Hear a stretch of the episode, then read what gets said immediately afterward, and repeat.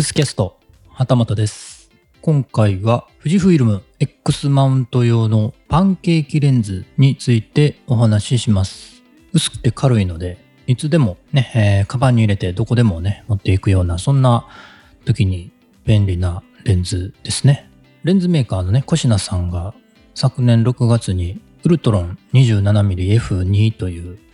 X マウントのレンズをね、薄くて軽いレンズを発売してます。それに続いてね、今回またコシナさんが、今度は 18mm ですね。18mm のパンケーキレンズを発売するようです。ウルトロン 27mm の方は換算 40mm の、まあ、いわゆる標準レンズ、ちょっと広めの標準レンズでした。で、今度2月、来月ですね、発売されるのがカラースコパー 18mm F2.8 アスフェリカルというレンズで、えーこれは換算 28mm の広角のマニュアルフォーカスレンズになります。まあ先日からね、お話ししている使用頻度が高いレンズ2023のね、結果でもね、いくつかのサードパーティー製レンズ、X マウントレンズね、えー選ばれてたりしてるんですけれども、まあ順位はね、後日お伝えしますけれども、シグマさん、タムロンさん、コシナさん、TTR ジさん、ビルトロックスあたりがね、使われている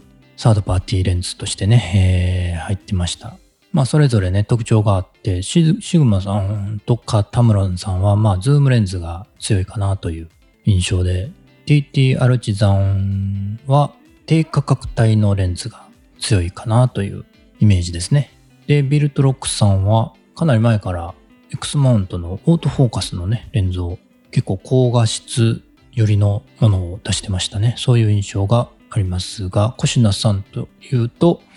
やっぱり高画質で品質が高く、使いやすいマニュアルフォーカスレンズという印象があるかなと、個人的には思います。でね、今回、その、以前出ていたウルトラ 27mm とね、えー今回の 18mm。まあ、標準と広角というね、違いがあるんですけれども、これどっちをね、パンケーキレンズとしてつけておきたいかなというのをね、ちょっと悩ましいところがあるかなと思います。以前ね、ウルトロン 27mm 購入した人は改めてね、18mm どうするのかとかね。まあ前回見送ったね、27mm の方を見送ったけれども 18mm どうするのかなとかね、いろいろ悩みどころがあるかなと、皆さんどうしますかね。違いがね、ちょっと知りたいかなと思いますが、まあ画角はね、広角と標準なので、まあ全然違いますね。18mm の方が74.5度で、えー 27mm の方が53.7度。まあこれ、まあパッと言うてもよくわかりませんけれども。違いね。最短撮影距離が、えー 18mm の方が17センチで、27mm の方が25センチ。で、まあ最大撮影倍率がまあ6.6と6.7なので、まあほぼ同じ感じに撮れるのかなとは思いますけれども、重さもね、あんまり変わりませんね。18mm、今回出る 18mm の方が 115g で、えー以前からある 27mm の方が 120g なので、まあ、まあ、このパンケーキレンズにしては、ちょっと重めですけれども、まあまあ、そんなに重すぎるというほどのものでもありませんし、まあ若干ね、重みがあった方が所有感というか、つけててね、えーバランスもいいのかなと思ったりもします。と値段ですけれども、すでに発売されているウルトロン 27mmF2 の方は、希望小売価格で言うと、税別7万3000円。で、今回の 18mm の方が税別の8万円なので、まあ若干今回のね、18mm の方が高めかなと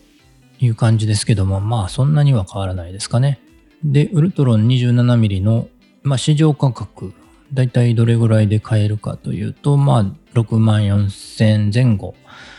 かなという感じで購入できますね。今回の 18mm の方はね、市場価格ね、えーカメラの北村さんで今見ますと、7万920円税込みというのが表示されてました。ので、まあ、だいたい1万4、5千円の差ですかね。そんな感じで。まあ、10万円超えないので、まあ、買えない値段ではないのかなというふうに考える人も多いかもしれません。でね、どっちのレンズがね、えー自分に合ってるのかちょっとまあ分かってる人はね、もうどっちを使うか決まってると思うんですけれども、いまいちね、えー、画角がちょっと感覚がわからないという方はね、公式サイトの方にね、えー、小林薫さんの作例、写真家のね、小林薫さんの作例が掲載されてましたので、これね、18mm の方も 27mm の方もどちらも確か小林さんの写真が載ってたと思うので、比べやすいかなと思います。同じ人なのでね、これ見てね、えー、どっちの方がいいかなという感覚、若干ね、えー、ちょっとでもつかめたらいいかなというふうに思います。まあ、個人的な話を言いますと、やっぱり 18mm の方は換算 28mm なので、結構ね、えー、難しいかなという印象はありますね。えー、フレーミングというか、ね、えー、どういう風に撮るのか。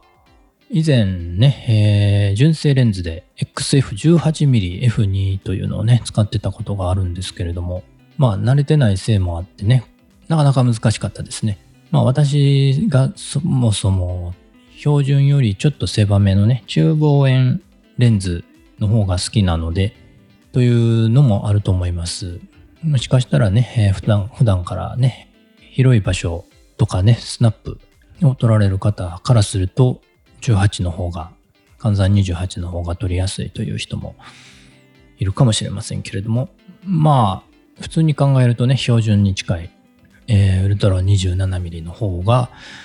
まあ難しさはないかなと。使いどんな人でも大体使えるかなというのがそっちかなとは思います。ただね、えー、やっぱりせっかくね、えー、いいレンズ使うんであれば、ね、えー、他の人が撮らないようなというチャレンジ精神もあってもいいかなと思うので、ここは思い切って 18mm というね、そういう選択肢も考えられそうな気がします。どうしますかね。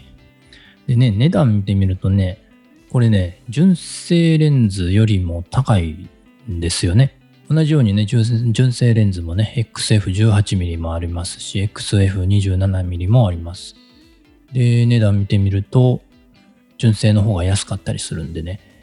これもね、またちょっと悩ましいところですよね。どうせやったら純正でね、安い方がいいんちゃうかなという、そこに結果的にたどり着きそうな気もしないでもない。けれども、やっぱりその写真を撮る楽しさ的なことを考えるとマニュアルフォーカス専用のね、えー、レンズもやっぱり撮ってて楽しそうだなと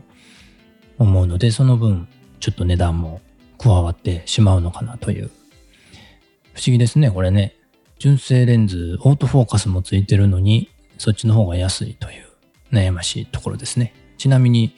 えっ、ー、と、その XF 18mm の F2 が74,000円前後で、XF27mm、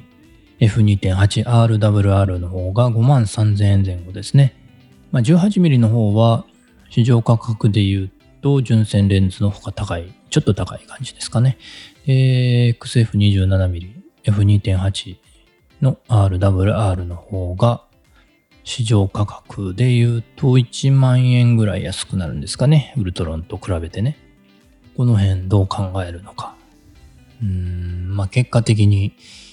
まあマニュアルが好きなのか、オートフォーカスが好きなのかというところに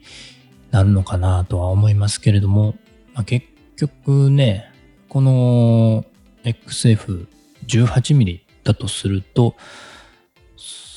そんなにオートフォーカス必要性も感じないかなとも思いますし、まあ XF27、27mm あたりになるとね、えー、まあどっちでも